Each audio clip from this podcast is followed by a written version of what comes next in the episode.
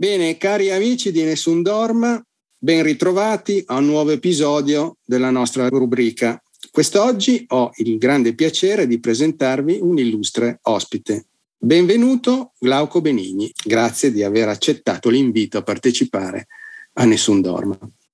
Ma il mio pensiero è chiuso in me, il nome mio, e eh no, il nome mio Glauco Benigni, già l'abbiamo detto, vabbè.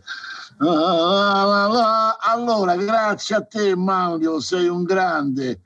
Ti ho visto, ti ho visto nelle dirette con Becciolini Network che vi scatenate come cambiate il mondo. Io ho visto. magari, magari, magari.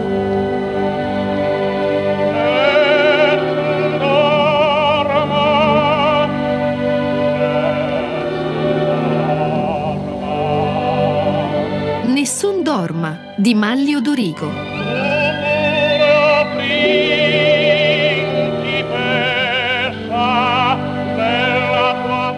Conversazioni in vigile attesa di una umanità vittoriosa.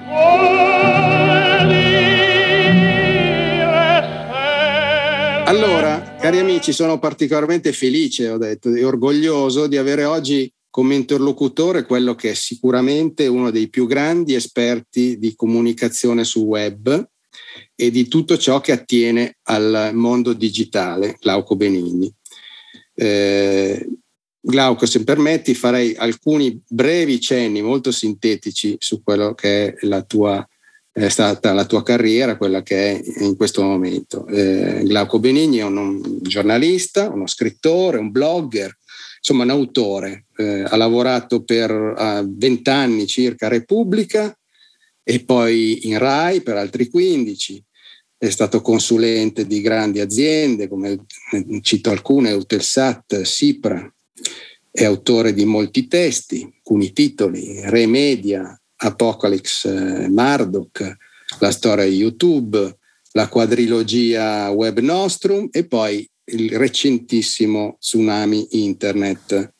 Neonato, neonato, neonato, neonato, ne parleremo poi diffusamente. Poi ha fondato riviste, project manager di Pay TV, docente di comunicazione in università pubbliche e private, eh, ho lasciato qualcosa per strada, c'è qualcosa che vuoi aggiungere, Glauco? Beh, ho fatto diverse volte il giro del mondo in continuum, quindi questo ci tengo, cioè partendo da Roma ho fatto una volta rotta, diciamo, eh, New Delhi, Bangkok, eh, New York, Roma e un'altra volta invece dall'altra parte Roma, Los Angeles.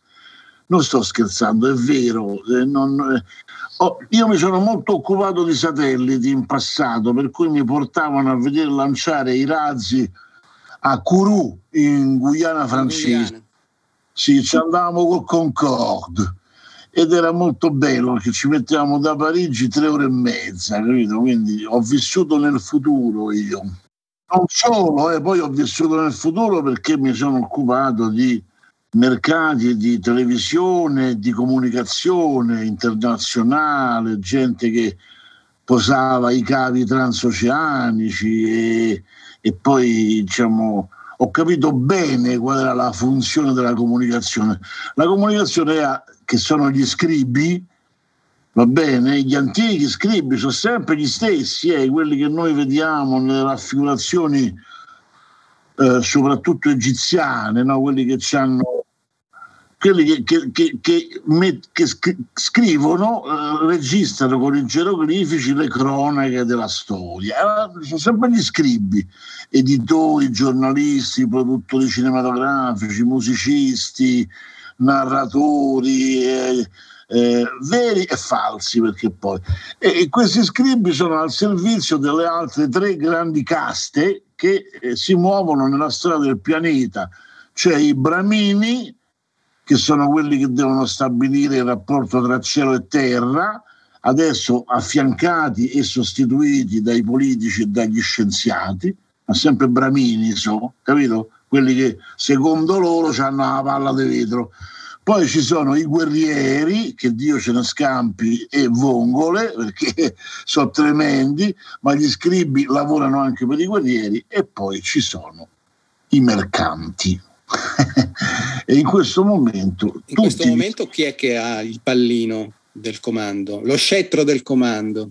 I mercanti, i mercanti perché grazie al fatto che gestiscono le risorse della comunicazione, che poi sono in questo caso all'80% la pubblicità, i mercanti hanno preso in mano il timone della organizzazione del consenso e del dissenso, il timone della visione del futuro e quindi eh, sono loro che costruiscono norme, aspettative attraverso gli scribi. Gli scribi si prestano perché poi gli scribi sono un po' prostitute, no?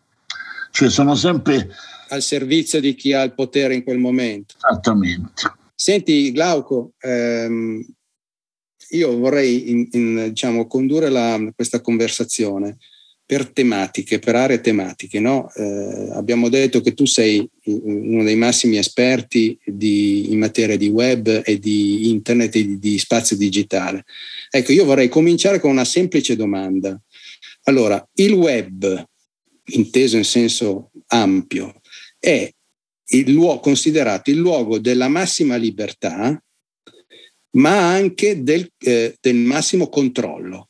Assolutamente, io lo sostengo da molti anni e vedo che la gente, eh, certi mi sberleffano, altri mi, mi attaccano dicendo che io eh, non capisco oppure che so che voglio confondere.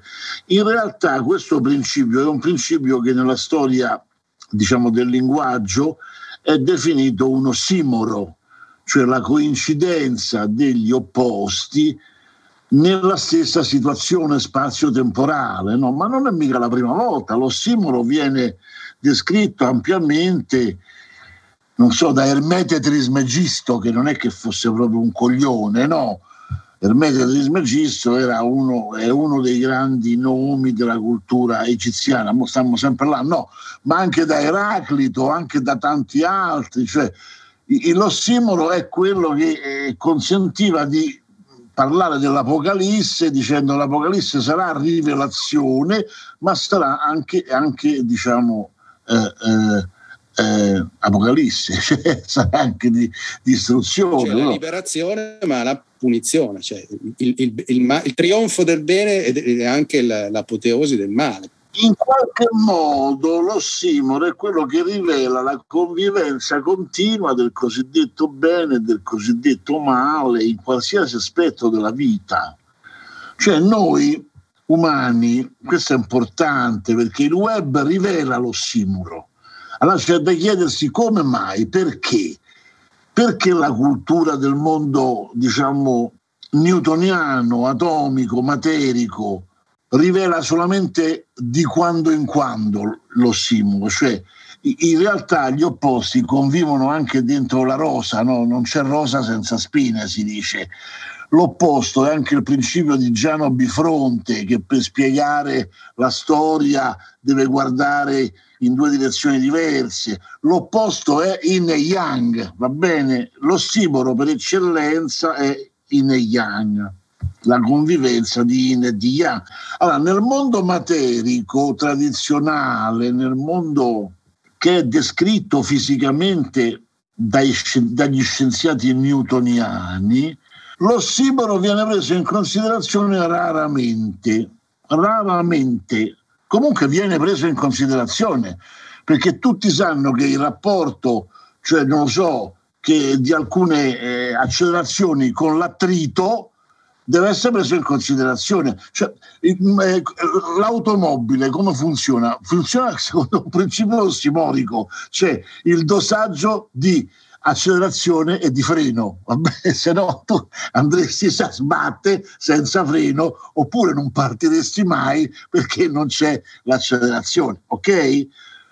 Però nel mondo atomico si è voluto dare il senso della certezza di una direzione, cioè la famosa battuta delle due l'uno, diciamolo pure, è una forzatura, perché delle due l'uno costringe a dire che un pezzo, una direzione giusta e l'altra sbagliata. E invece si perde il mix di vero falso, si perde la caratura del, della, delle parti eh, de, de, de, delle due diciamo opposti che convivono. No? Eh.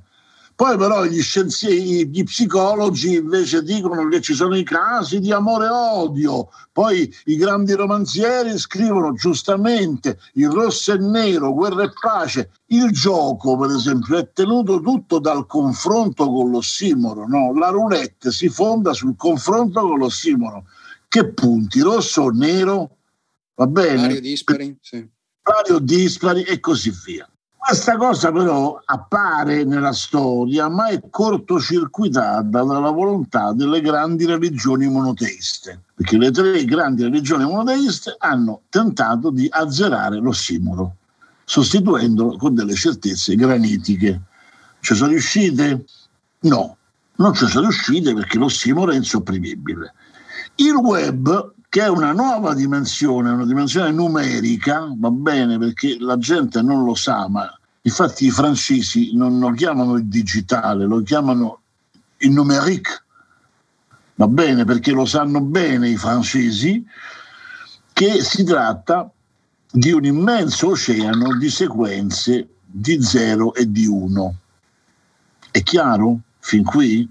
Quindi già questo la dice lunga una sequenza di apparenti opposti più di 0 e di 1 perché 0 è nulla, 1 è la prima manifestazione di qualche cosa, cioè non può che dar luogo, secondo me, ad una visione ossimorica. Però che succede? Che questo grande mare magnum di 0 e di 1, all'interno di questo grande mare magnum, le caratteristiche tipiche del mondo materico, del mondo newtoniano, vengono immediatamente rivelate come diverse, cioè mentre nel mondo newtoniano per andare da Roma a Bologna ci sono 350 km da percorrere in un tempo X, nel mondo numerico per mandare un messaggio, per mandare un'immagine, per mandare una cosa, un, un contenuto da Roma a Bologna ci vuole un, un batter d'occhi, ma anche meno di un batter d'occhi. La cosa sorprendente è che questo non vale solamente da Roma a Bologna, ma vale da Roma a Timbuktu, vale da Roma a Caponord, vale da Roma a, a Sydney. L'altra cosa sorprendente è che non è che questa cosa avviene in modo lineare da un punto all'altro, ma avviene da un punto verso tutti gli altri punti della sfera numerica. Allora la sintesi qual è? È che il web ti rivela che al suo interno lo spazio tende a infinito. No? Significa che tu puoi mandare messaggi da un punto a qualsiasi altro punto dove esiste un'altra postazione web. In questo momento è tutta la Terra, però ci stanno anche le stazioni orbitanti e ci stanno anche i razzi e così via. Quindi tendenzialmente lo spazio tende a infinito. Poi guarda caso l'ossimoro si manifesta al meglio perché ti dice che il contrappasso, il tempo, tende a zero. Capito? Mentre una dimensione tende a massimo, l'altra dimensione tende al suo minimo misurabile che si dice tende a zero. Che vuol dire che tende a zero? Cioè che noi facciamo delle operazioni che si svolgono sempre in tempi minori. Addirittura questo alla fine significa che la velocità dentro il web tende essa stessa a infinito. Quindi se tu hai una dimensione dove spazio tende a infinito, tempo tende a zero, velocità tende a infinito e ti dico pure un'altra cosa, la forza di gravità nel web è assolutamente diversa dalla forza di gravità del mondo materico. Ti faccio un esempio, va bene?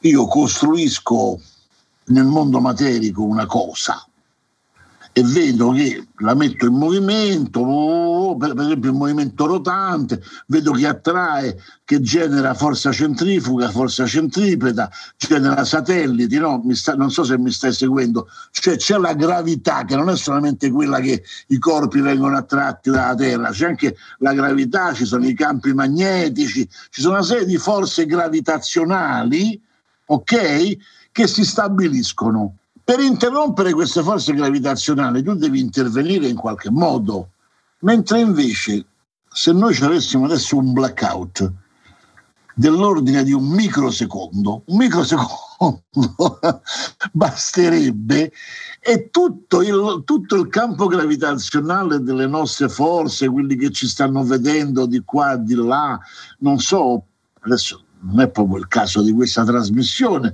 ma lo stesso Google grazie a un microsecondo, pum, va a zero. Proprio perché intanto gli agglomerati digitali hanno costruito delle relazioni dei campi di forza in tempi molto molto veloci rispetto alle altre aggregazioni dei campi di forza. No? Cioè una volta per costruire un impero mediatico prendi la Time Warner, no? la grandissima, gigantesca Time Warner, ci ha messo 150 anni poi è arrivato AOL, American Online, che, che, che in dieci anni capitalizzava molto di più di lei e se l'è comprata. Ecco che cosa significa che, per esempio, la forza di attrazione di capitali per la creazione di asset strategici in internet è immensamente più veloce, però è immensa, è, è, si può disgregare in un tempo molto minore. Cioè, che cosa è successo a Zuckerberg? Ha perso 240 miliardi, va bene, per delle affermazioni che riguardano le sue relazioni con, almeno questa è l'ufficialità, ma comunque se la Fiat, adesso non c'è più, ma dico se la Volkswagen perde 240 miliardi, chiude. Chiude, certo. Anche perché ci ha messo 80 anni a costruirli Zuckerberg ci ha messo 10 anni, perde 240 miliardi, sta lì, li rifà.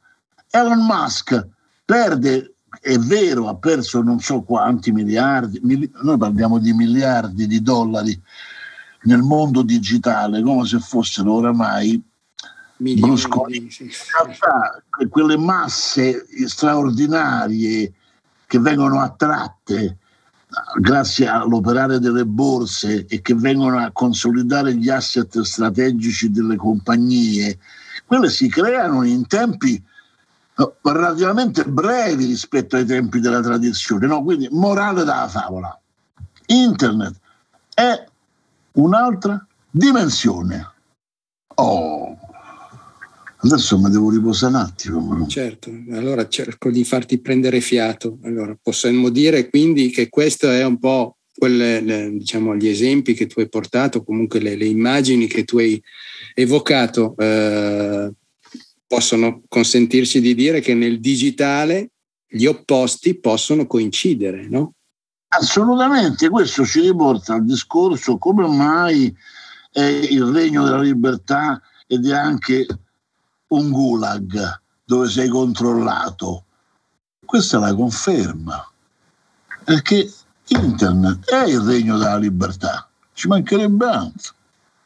All'inizio è stato venduto solo come il regno della libertà. Però è anche il regno dell'indeterminazione, dell'indeterminatezza, no? perché mancano le fonti certe e poi perché ci può essere una notizia che nello stesso modo può essere smentita e quindi avvalorare sia una versione che l'esatto suo opposto. Esattamente, allora questo qua adesso noi passiamo per chi lo sa fare dal mondo newtoniano, va bene, al mondo atomico, cioè dentro ogni cosa che ci circonda il tavolo su cui poggiamo le mani, il volante della nostra automobile, il letto dove dormiamo. Eh?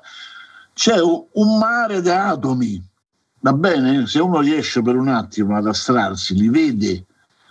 Questo mare di atomi è paragonabile a quel mare magnum di 0 e di 1 di cui parlavo prima. Quindi questo già ci mette sulla strada. Heisenberg che cosa ci dice? Che dentro quel mare di atomi l'osservatore modifica il fenomeno che sta osservando.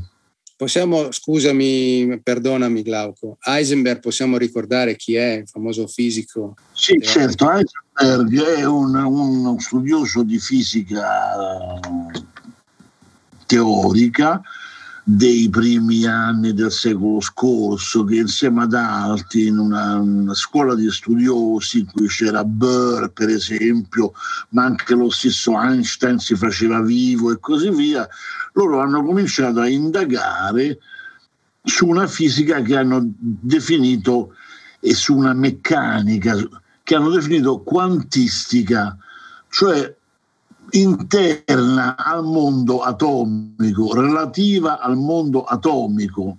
Cioè, la domanda era, ma quello che noi misuriamo nel mondo visibile, i metodi di misurazione, i risultati che otteniamo, sono gli stessi che noi otteniamo nel mondo atomico? No. Perché? Cioè, non è che poi ci sia, non è che sono opposti, ma vige l'indeterminazione, cioè mentre nel mondo fisico, come dicevo prima, qualcuno a matematica è 2 più 2 fa 4. Va bene, la velocità è, è, è, è quando, quando, Einstein introduce il concetto di relativo, già va un attimo a far oscillare le certezze.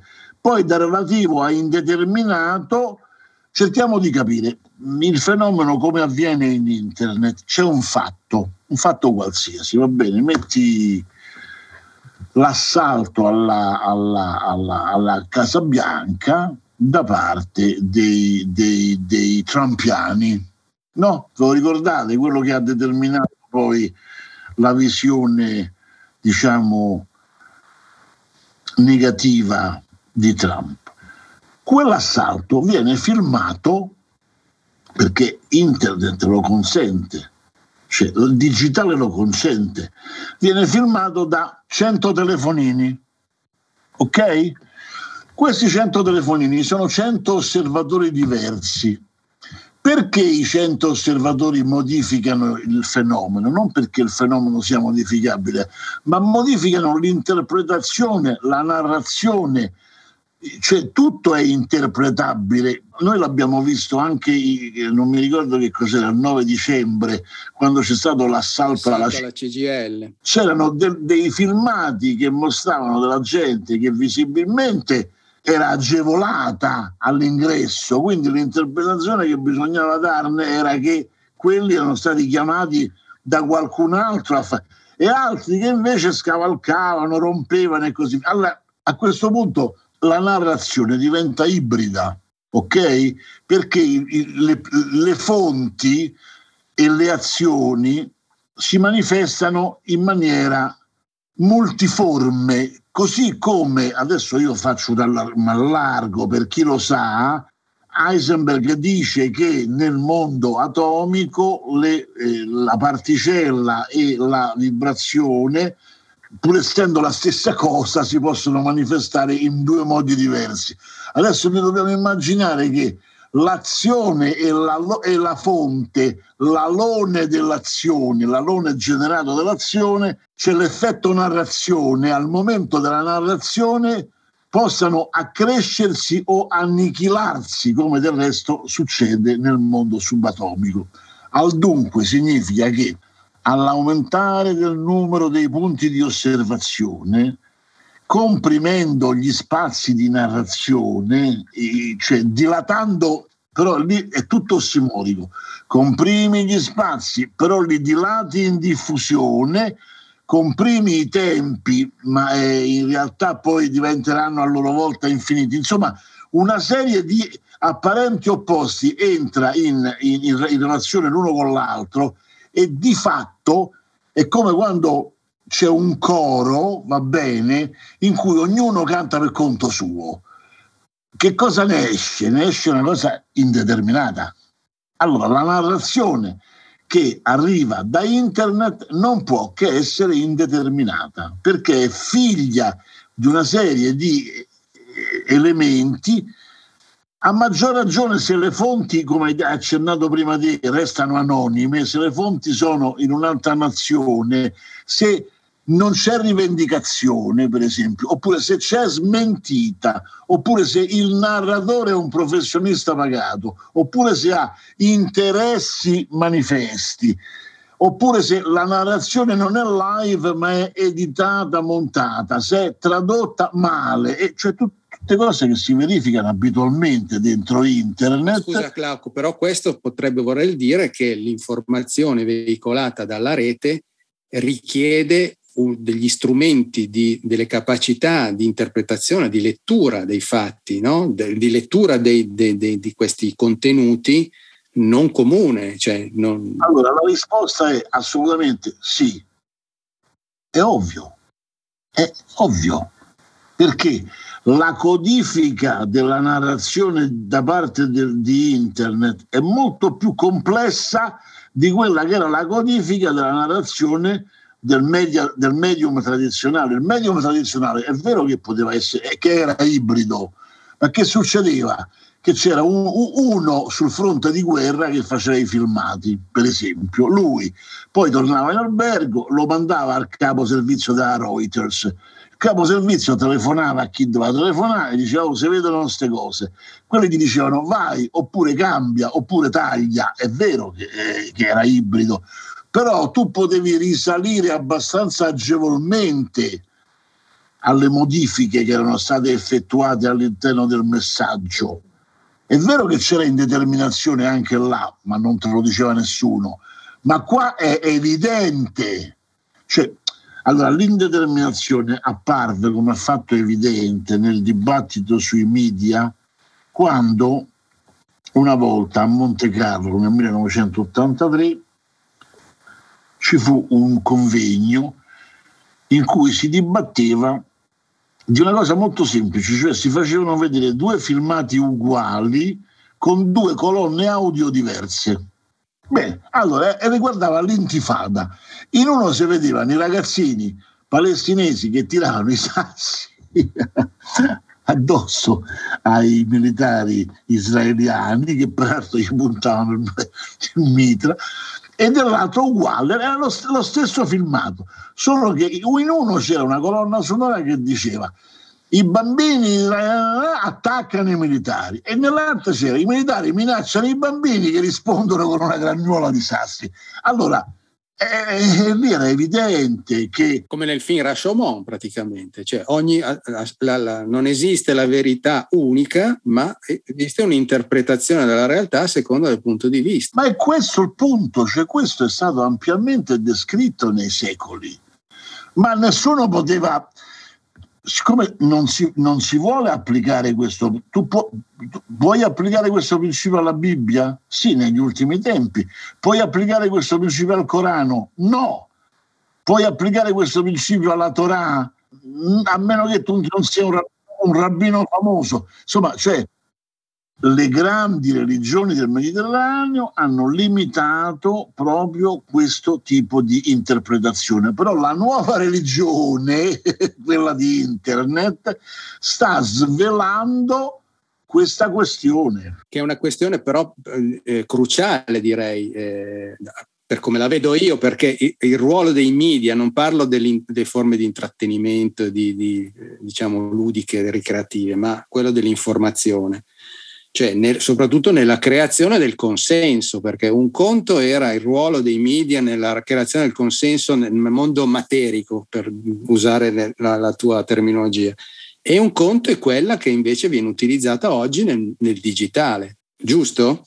Eh, oggi è molto più eh, complicato decifrare da dove inizia l'informazione e dove, fin- dove, finisce con la propaganda o la manipolazione o addirittura la creazione artificiale del consenso e addirittura influenzare i consumi e gli atteggiamenti eh, rispetto a, eh, qualsiasi forma di attività sociale o economica.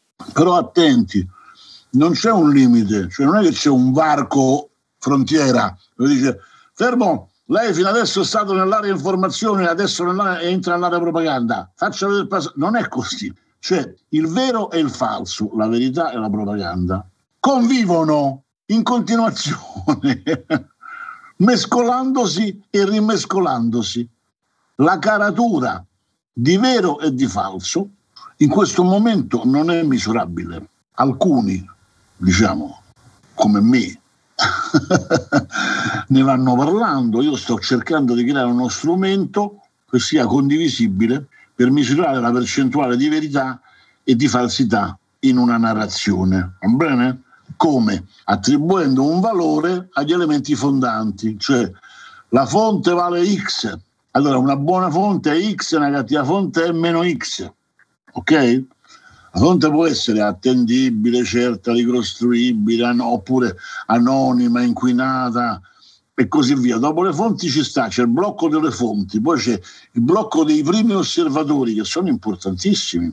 I primi testimoni sono quelli che danno, possono dare il senso di vero o di falso sin da subito. Poi c'è il tipo di narrazione che viene adottata, orale, audio per esempio come stiamo adottando noi, oppure audiovisual, oppure scritta, oppure per, per, grafica, oppure un mix multimediale. Allora a ogni tipo di narrazione corrisponde una caratura vero-falsa. Cioè, per fare un esempio, il live audiovisual ripreso da, eh, da, da, da osservatori esterni che non sono coinvolti che non hanno interessi, ti dà una caratura di verità massima.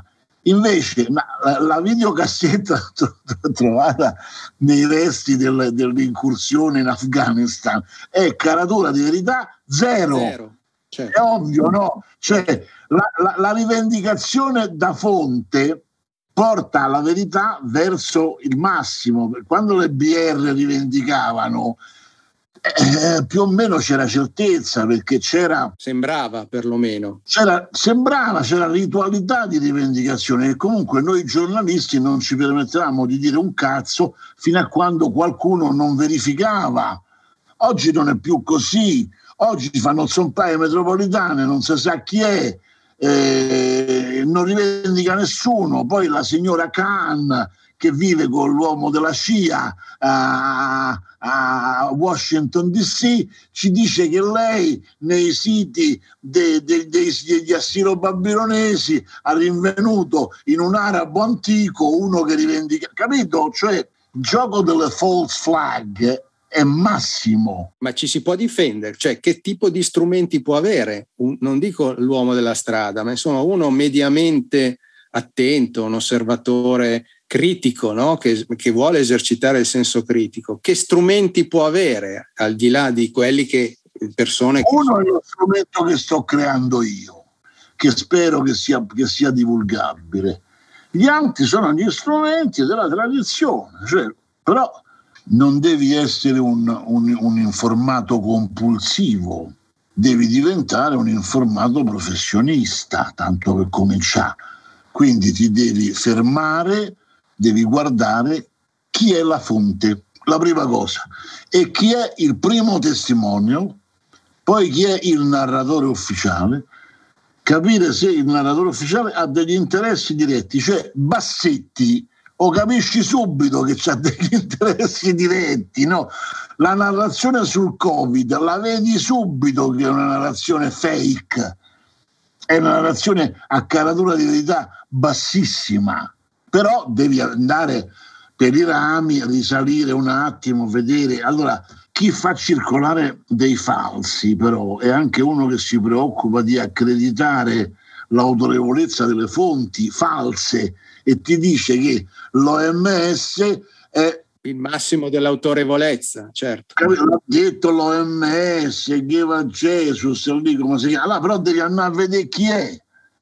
Allora scopri che quello è uno che è stato messo lì dai cinesi che prima faceva quello che faceva, eccetera, eccetera, eccetera, e cominci se non altro a trattare le cose con un po' di pinze. È una cosa, purtroppo, è un, è un, mess- è un lavoro. È un, è un lavoro, è un lavoro in cui si richiede, come in tutti i lavori, tempo, strumenti di indagine, ci vuole un certo fiuto, e comunque sei sempre esposto al rischio di ciappare la cantonata, perché anche se sei uno che si considera un esperto, che cosa entra in ballo? Entra in ballo quello che ci siamo detti, è un'analisi razionale.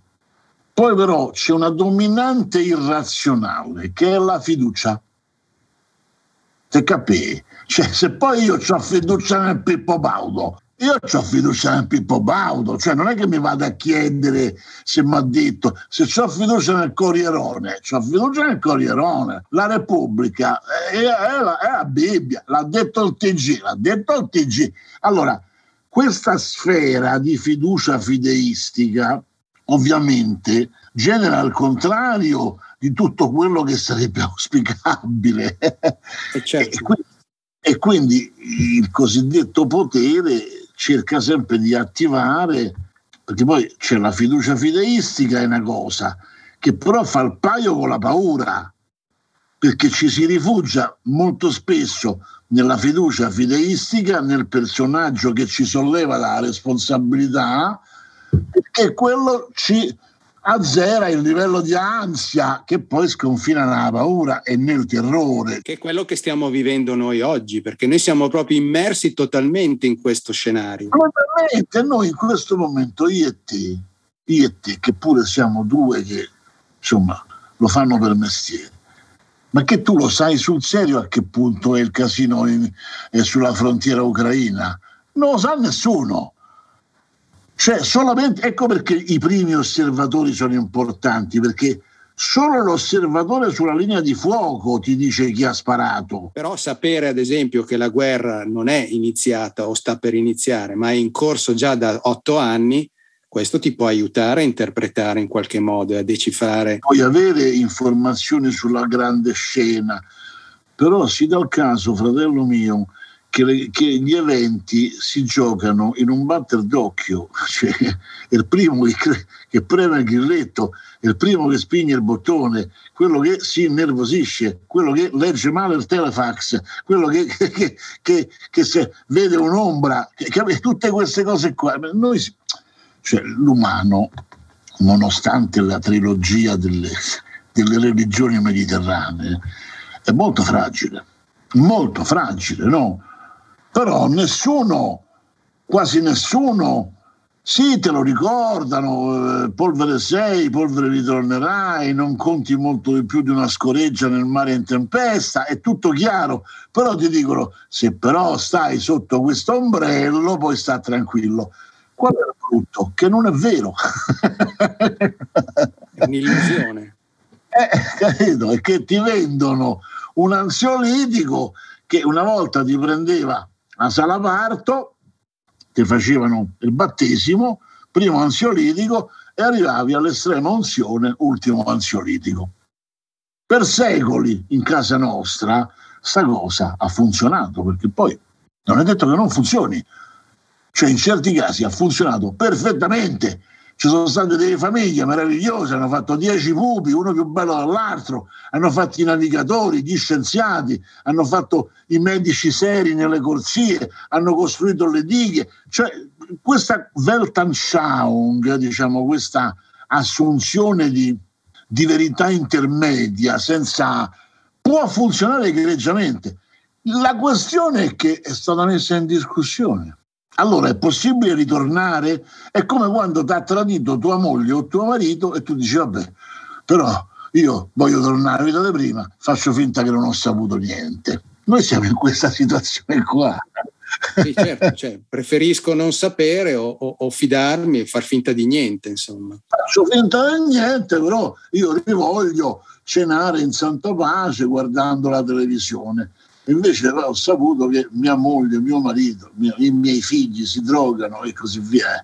Cioè, però ormai noi siamo a ridosso del transumanesimo, il, il gender multiforme, eh, l'intelligenza artificiale che, che spinge per, eh, per, assumere il timone di alcune scelte fondamentali, e la robotizzazione che potrebbe, potrebbe condurrà. Che cambierà totalmente la, la, la, la, condizione di vita degli esseri umani, io credo. No? Le certezze, le famigerate certezze, sono tutte andate in crisi. Allora, mo che Viganò sia bravo, che fa il mestiere suo, che è un professionista e che riesce a dire delle cose ansiolitiche, che calmiera, va pure bene, meglio che ci sia Viganò piuttosto che uno che soffia sul fuoco. Ma quanto può durare la calmierata? No, poi è indirizzato a, a, a, det- a determinate sensibilità che sono recettive del suo messaggio ma non siamo mica tutti sensibili, cioè lo, lo, possiamo apprezzare il contenuto del messaggio, ma magari non il contesto nel quale è collocato. Ma comunque Viganò vale tanto quanto Montagnier, va, cioè i, i brammini di cui parlavo prima, cioè i religiosi o i grandi politici o i grandi scienziati, è gente che ti dà delle visioni rassicuranti oppure no, insomma di solito tentano di... Beh, ma la loro visione deve essere commisurata alla verifica continua. Allora magari funziona per un mese, due mesi, tre mesi, cento anni, poi succede una cosa che la mette in discussione e deve essere riaggiornata. E noi siamo di fronte a questa inevitabile reset, solo che il reset o lo fai a favore della base, per dire un cortocircuito, o lo fai a favore dei vertici. E in questo modo i reset sono sempre stati fatti e se, e se, se non, non, lo so se potrà cambiare dai vertici a favore, a dei, favore vertici. dei, vertici. Certo, volevo a, a, a, questo proposito, visto che ne stai parlando, allora ehm, tu nei, nei, tuoi scritti parli spesso della figura del dominus no? nel mondo di internet, cioè una sorta di nuovo feudalesimo, cioè eh, siamo in una realtà di questo tipo, no? eh, dove eh, re- apparentemente c'è la libertà di fare, dire quello che si vuole, però eh, noi eh, agiamo nel mondo del web sempre in territori che sono appannaggio di un dominus che ha il potere di vita e di morte su tutti quelli che interagiscono all'interno di esso. No, questo è un tema che a te parecchio a cuore. La storia di YouTube nel 2008 ho subito detto, c'è scritto, se vuoi lo prendo, adesso io ho scritto Tsunami, ma prima ho scritto la storia di YouTube, primo libro del mondo su YouTube, acclarato. Poi ho scritto una quadrilogia su Web Nostrum e adesso Tsunami Internet, in cui io fondamentalmente spiego che però non, non, non gliene frega niente a nessuno. Cioè che il concetto di I accept, io accetto, quando tu sottoscrivi le norme con YouTube o con Facebook o con Aruba oppure con email o con, con chi ti pare, con un fornitore di informazioni, con un, eh, quelli che ti davano il blog, eh, con Gmail, quando tu sotto, loro sono i vavassori va bene? Cioè loro hanno avuto dal Dominus, il grande Dominus è ICANN, alle origini del web c'è il Ministero del Commercio mm, eh, americano. Questo va chiarito nella testa della gente. Il web non è che lo fanno eh, la comunità di Sant'Assunta eh, a Ripa. il web lo fa il Ministero del Commercio americano che entra in possesso dei brevetti della NASA, dei brevetti delle università, eh, del Pentagono, eh, e dice facciamo web e gli diamo una connotazione di commercio, ok? Che è molto importante. Però dice non possiamo noi dare i domini come ministero eh, americano, se no si capisce subito. No? Allora creiamo una corporation che si chiamerà ICANN. ICANN.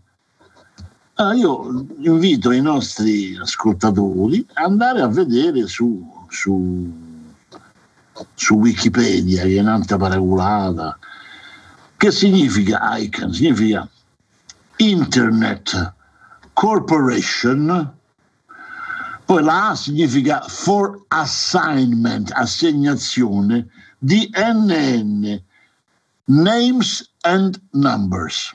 È Dio. È un registro praticamente. È come quando nasci che ti vai a registrare all'anagrafe che sei nato.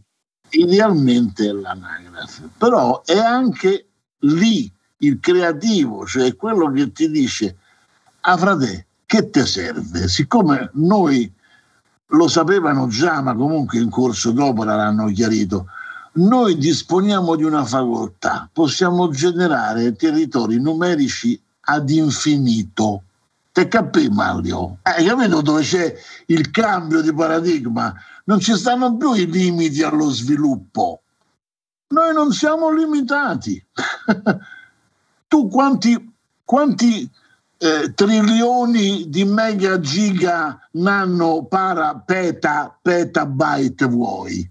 Beh, costano un tot, ma eccoli, non c'è problema. Ce l'hai la potenza di calcolo per gestirli, per organizzarli? E li gestisci, te li organizzi e derivi a infinito. Allora, lui è il dominus, lui è il dio del Big Bang numerico, capito? È, è Brahma. è Brahma. Questo, questo naturalmente ha delle implicazioni potenzialmente terribili perché praticamente un potere eh, sterminato nelle mani di un unico soggetto. Sì, no, ma questo è stato fatto in un momento in cui USA aveva steso a tappetino i russi e i cinesi stavano ancora fuori dalla World Trade Organization. Cioè è stato fatto prima del 2001, no? a metà degli anni 90. Quindi Gorbaciov aveva saggiamente o no fatto gli accordi e i, russi, i cinesi stavano ancora lì che traccheggiavano a vendere i, i microchip, ma ancora no. Quindi questo fatto dello sgringos, dello americanos, che grazie anche alla lingua dominante che l'inglese penetravano dovunque, è passato.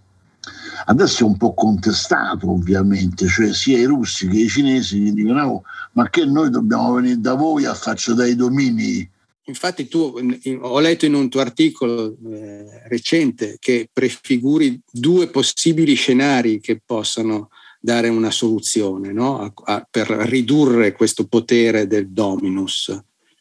Uno è immaginare che la Russia sia, costituisca in sostanza un internet alternativo, se non ho capito male, e l'altro invece di ricercare, di governare una governance internazionale. La governance internazionale è assolutamente auspicabile, infatti cioè, Kofi Annan, che è il segretario generale più sensibile, istituì un tavolo di discussione grazie ad un'agenzia delle Nazioni Unite che si chiama International Telecommunication Union, la ITU di Ginevra, e disse ragazzi, allora eh, mettiamoci d'accordo e cominciamo a realizzare la governance di Internet, che guarda bene, la governance di Internet è il primo tentativo di governo planetario, di fatto, perché chi riuscisse a governare Internet di fatto avrebbe governato il pianeta.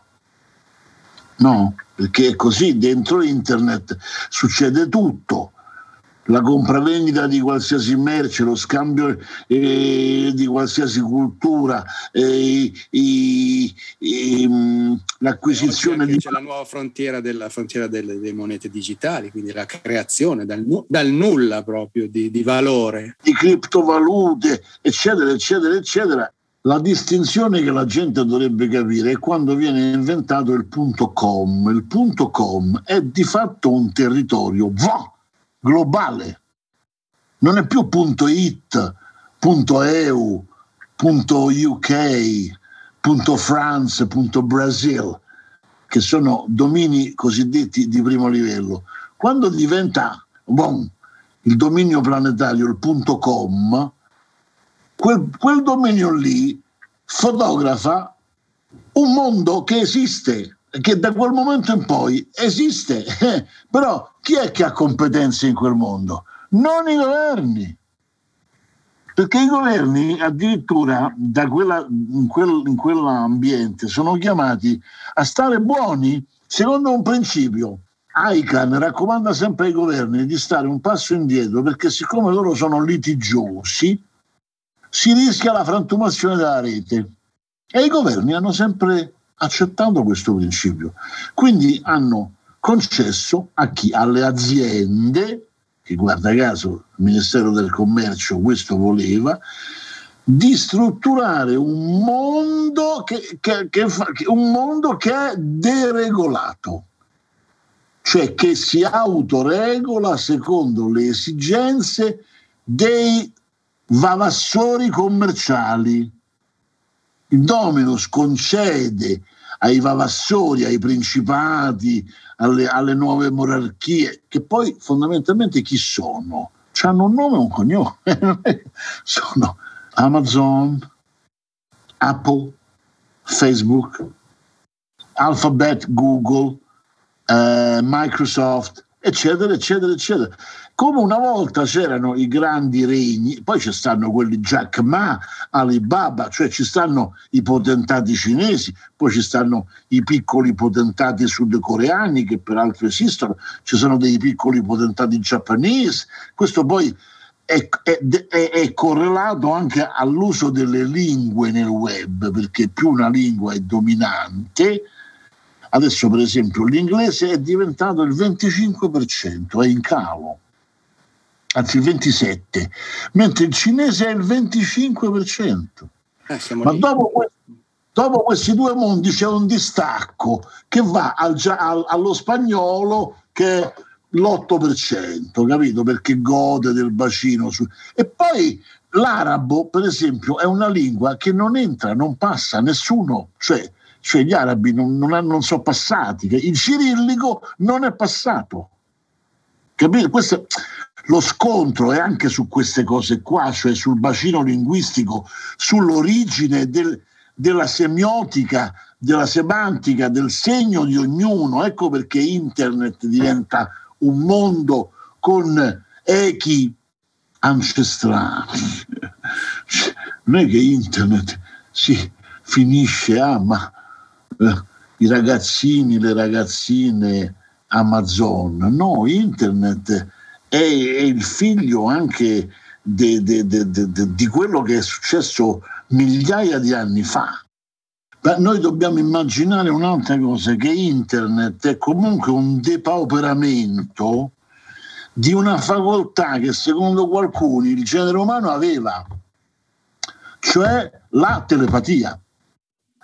Internet è il passo precedente alla telepatia, perché noi siamo tutti in contatto detto, ma riusciamo a scambiarci informazioni attraverso dei mezzi, dei veicoli di comunicazione che sono ancora in qualche modo, diciamo, identificabili, la parola, la scrittura e così via. Quando arriveremo all'ultimo passaggio, alla telepatia, forse torneremo, for, secondo qualcuno, torneremo a quella condizione iniziale che si verificò per la specie umana, eh, però non, forse non è vero. Noi non sappiamo una minchia della specie umana, questo è il grande problema. Piero Angela pensa di sapere. I, i, i, I, Piero Angela che io ho avuto il piacere di incontrare nel pianeta non sono degli uomini di mondo intendendo con uomini di mondo, non sono mai andati soli a piedi nel Bronx, non si sono mai trovati nel deserto a dividere pane e vermi con gli aborigeni, non hanno mai viaggiato su una nave da carico che è stata attaccata da, da, da, dai guerriglieri eh, yemeniti, eccetera, eccetera, eccetera. Non sono mai andati, o forse non lo vogliono dire, anzi ce vanno ma di nascosto con le prostitute e con i bambini perché qualcuno gli piace quella roba lì, però non sono tolleranti nei confronti dell'altro. La loro visione è assolutamente eh, è proprio rigore accademie, capito? Perché devono difendere degli interessi, sono incredibili, sono, sono molto pericolosi. Tutto molto interessante come potevo immaginare. Ascolta Glauco, io però, eh, insomma, io e te abbiamo qualche decade sulle spalle. E questo non so se sia un bene o un male oggi. Eh, però siamo stati testimoni di, di, alcune stagioni in cui la politica, soprattutto quella partecipata, ha avuto un ruolo, una funzione. Oggi lo stato dell'arte della politica qual è? Cioè ha un ruolo oggi la politica, soprattutto all'interno di internet. Che evoluzione c'è, che ci può essere del dibattito politico, dell'attivismo politico all'interno di internet? Allora, noi dobbiamo capire una cosa. Le grandi aree di intervento, di attività, ecco, i nomi che gli abbiamo conferito, la politica, l'economia, la finanza, la scienza, quelle sopravvivono cioè, oggi la politica è che cosa dice il rampollo dei Rockefeller al rampollo dei Rothschild. Questa è la politica. La politica del dominus, la politica dei domina, perché si è sempre più verticalizzata. Quando ancora c'erano fino a 20 anni, 30 anni fa i confini, cioè quando la Cina non stava nella World Trade Organization, quando la Russia e l'America c'era la guerra fredda. Quando l'Africa era un luogo remoto dove alcuni andavano a fare scorribande a più ai diamanti e coltan, ma eh, i francesi c'erano il loro pezzo, ma non lo dicevano a nessuno. Quando non c'era, eh, quando non c'era internet, il deep internet, perché noi non ne abbiamo parlato, la gente forse non lo sa, ma oltre a quello che noi vediamo, c'è una porzione uguale, secondo qualcuno maggiore, secondo me no, in cui succedono delle cose pazzesche che vengono comunque tollerate da, dai governi, la compravendita di organi, eh, di, di, schiavi, di bambini, di armi, eh, eccetera, eccetera, eccetera, di brevetti sui vaccini, eh, eh di virus. Tutto questo avviene in una zona contemporaneamente a noi sta avvenendo e che non è politica pure quella, non è politica il non intervento, è un'assenza di politica che però è politica perché è una scelta. Allora, io dico sempre che oggi la politica, secondo me, purtroppo un centro della politica importante erano le Nazioni Unite, però è depauperato. Adesso c'è il G20, che qualcuno dice, oh, figura il G20 perché non capiscono un cazzo. Perché al G20 succedono delle cose molto importanti, che sono la sintesi dei precedenti incontri politici, che sono quelli di Davos, dei Bilderberg, della Fabian Society, cioè ci sono una serie di gruppi che hanno delle, dei, sono dei pensatori, fanno i bramini, cioè prevedono il futuro. Gli, gli inglesi, gli americani dicono pragmatic forecast, che significa pragmatic vision, che è un ossimoro, cioè la visione che noi per tradizione è una cosa extrasensoriale, però pragmatica. Allora chi ha pragmatic vision poi fa, lì, fa gli speech, fa la conferenza e dice che eh, dobbiamo mettere il microchip un po' più in alto, un po' più basso, perché così facendo equipariamo la velocità della, te- della mente dell'uomo alla velocità dell'ultimo computer. E che non è politica questa? È che, questa è politica. Oppure quello che dice allora eh, chiamano, eh, ci si incontra, arrivano gli arabi e gli dicono agli arabi, allora voi per una certa quantità di anni tenete basso il costo del petrolio perché così i russi soffrono. E quello è politica. Oppure i persiani che dicono no, un attimo, allora noi accettiamo di vendere petrolio in rubli, così facendo, mettendo in crisi il sistema che si fonda sulla, sulla, sulla, sul dollaro. Sul dollaro. È un po' più politica di quella. Oppure certo, qualcuno che... Però, per, consentimi, questa è una visione della politica a livello planetario, cioè globale. Ecco, ma dal punto di vista dell'attivista classico? Dal, dal punto di vista di casa non è politica, è pollaio condominiale. Capito? Cioè noi siamo nel condominio Italia dove ci sono le scale, c'è la scala Forza Italia, la scala Fratelli d'Italia, la scala Italia Italia, la scala Italia, la scala Lega d'Italia, la scala... Eh, e nelle scale i capi scala si eleggono, si abboffano e discutono di ah, il gatto non deve cagare sul pianerottolo. Bla bla bla. Poi arriva il piano regolatore di quando in quando e il caposcala fa osservare il piano regolatore, ma non lo fa mica lui.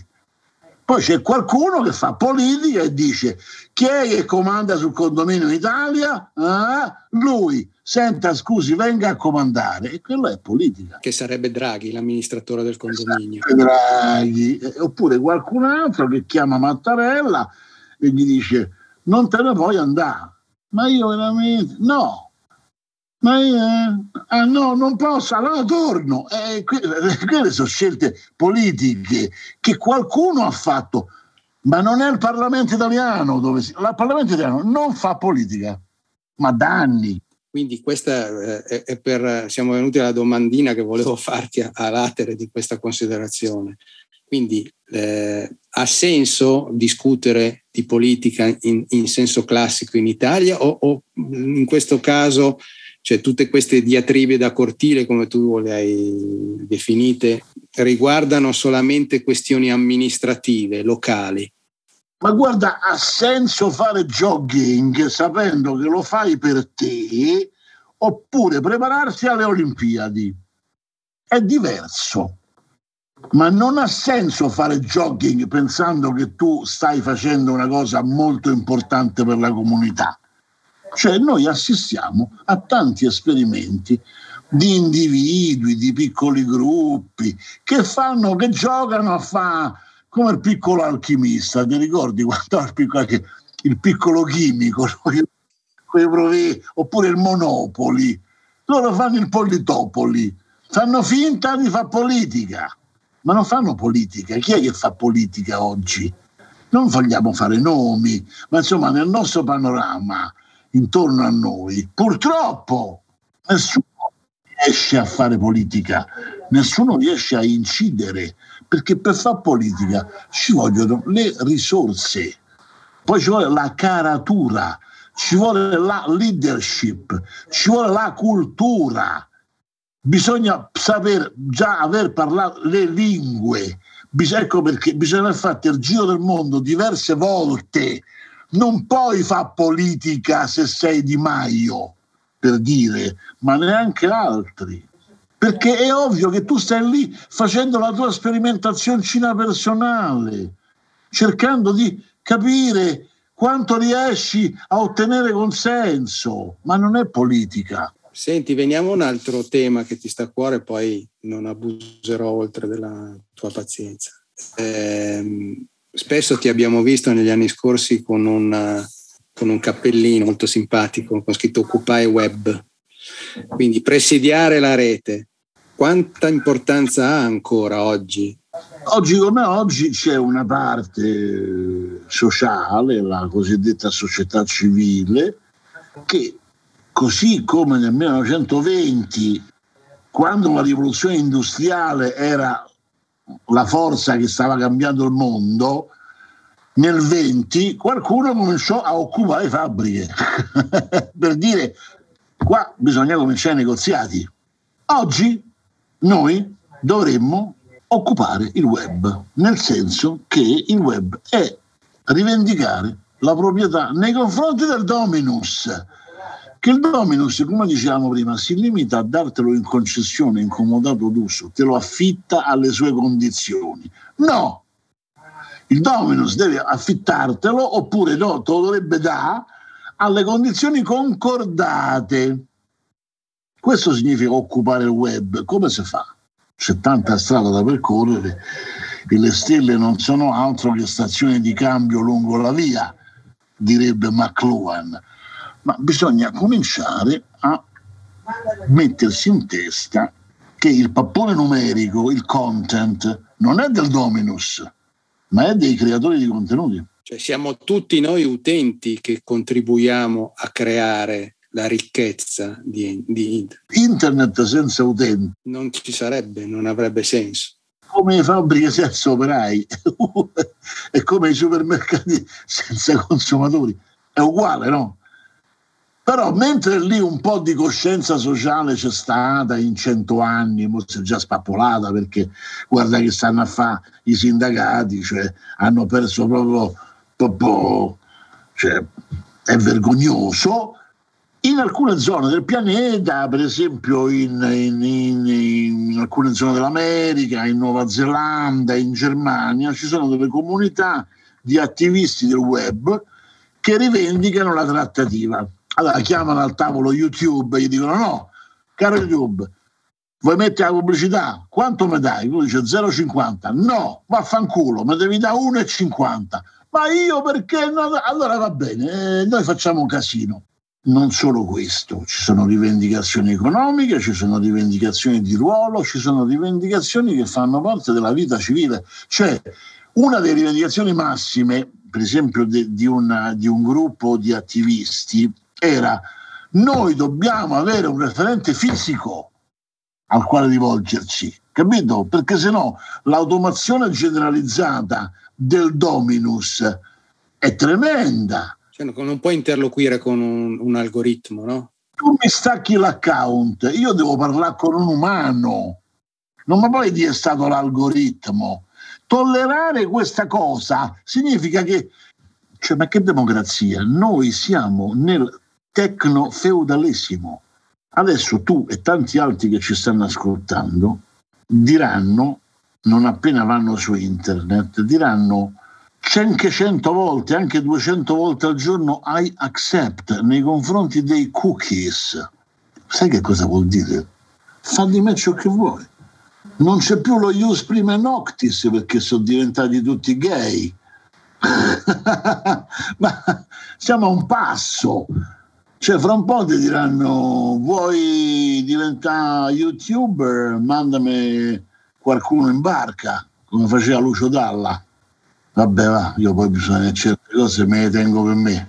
Va bene, cioè è un, è un mondo in cui noi pensiamo di aver raggiunto, avevamo raggiunto forse, ma negli ultimi 30 anni il vertice del pianeta si è ripreso tutti i diritti che era stato costretto a concedere. Senti Glauco, eh, io allora vorrei concludere con due cose.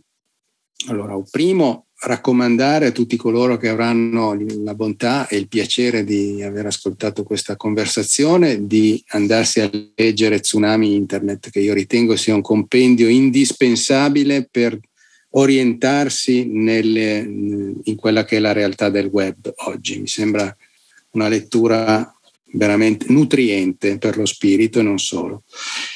E la seconda cosa vorrei chiederti, vuoi fare un cenno così per sommi capi molto breve, come ritieni, su questa tua iniziativa di, di presidio, di, di, di iniziativa di, condivisione di contenuti di qualità e di certificati, diciamo così, che avevi abbozzato durante il nostro colloquio? Sto lavorando a un progetto insieme a Dati, si chiama Mandala Interactive, che si fonda sulla aggregazione, l'associazione di, di attivisti, i quali diventano soci, perché questa è una ETS, ente del terzo settore, e in quanto soci hanno un diritto, cioè ricevono ogni giorno un flusso di informazioni di qualità, però hanno un dovere, quello di condividerlo su tutto il loro bacino d'utenza. Allora noi immaginiamo che nel momento in cui ci dovessimo avere, superiamo la soglia dei 100 soci, 100 soci, ognuno ha diciamo, una media di 1000 no? del proprio bacino d'utenza, mille amici, diciamo, su Facebook, oppure mille iscritti su YouTube, oppure eh, su Instagram, Telegram, insomma, i propri veicoli di diffusione, oppure su Twitter. Cioè noi con 100 soci riusciamo a fare sicuramente a dare una diffusione minima ad ogni notizia da 100.000 utenti. Se poi riusciamo a superare questa soglia e se a loro volta si innesca il processo palla di neve, si dice in gergo, cioè che tu metti un, una cosa... Effetto valanga, insomma. Effetto valanca, effetto snowball, dicono los gringos, allora noi possiamo arrivare. Però, capito, questo è molto importante perché avere già, cioè avere i numeri è, è fondamentale perché il potere, il potere si occuperà di te, di qualcuno, la politica, solo se sa, si rende conto che tu hai un consenso numerico prima di tutto, poi si vede. Quindi io sto creando una cosa che non si fonda sulla bontà dei contenuti, che è una visione che molti storceranno nella bocca perché poi fa il paio con quello che dicevo prima. La linea editoriale non la dà il genio, la linea editoriale la dà il mondo.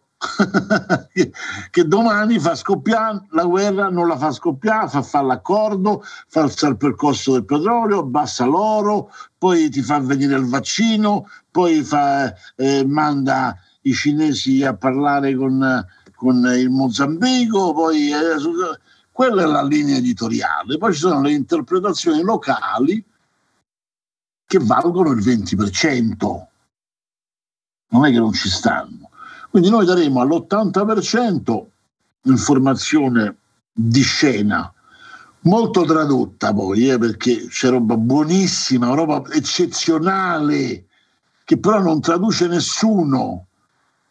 Ci sono una quantità di studi sul transumanesimo e, e contro, eh, ovviamente, che, che, dimostrano una serie di... però non se ne parla perché, perché i nostri opinion maker, i nostri influencer parlano sempre dell'orticello di casa. Vabbè, continuassero a parlare dell'orticello di casa. Noi di Mandala Interactive parleremo del pianeta. Senti Glauco, esiste già un sito di riferimento per chi volesse? No. No, ancora Quindi ci farai sapere prossimamente quali sono le coordinate di questa iniziativa. Eh? Cioè, ognuno può diventare associato pagando una quota, eh, perché qua funziona come Freud che diceva se non mi pagano le sedute psicoanalitiche non si impegna nessuno. Quindi gli associati pagheranno una quota e grazie a quello riceveranno un flusso di informazioni buone che potranno utilizzare. Qual è il punto? Qua c'è tanta gente che dice che possiamo fare? Questo possiamo fare. Se invece di 100 diventiamo 100.000, ti rendi conto che cosa vuol dire? Cioè, cioè 100.000 persone che si mettono a dare informazioni buone e, e il telegiornale si mette a piangere. Eppure ci stanno queste 100.000, eh? ci stanno 100.000 account di, di gente per bene che tu gli mandi la roba, devono solo spingere tre bottoni. Boh, non mi fa parlare troppo, se no finisce che mi fregano l'idea. Va bene, Glauco, io ti ringrazio tantissimo, è sempre un piacere enorme stare a chiacchierare con te. Spero di averti prossimamente, eh, magari per parlare proprio di que- degli sviluppi di questa iniziativa che mi sembra molto importante per tutti, soprattutto per uh, i possibili sviluppi che abbiamo in questa situazione distopica che stiamo vivendo. Quindi grazie Glauco e a presto. Grazie a voi, buon, buon tutto. Ciao.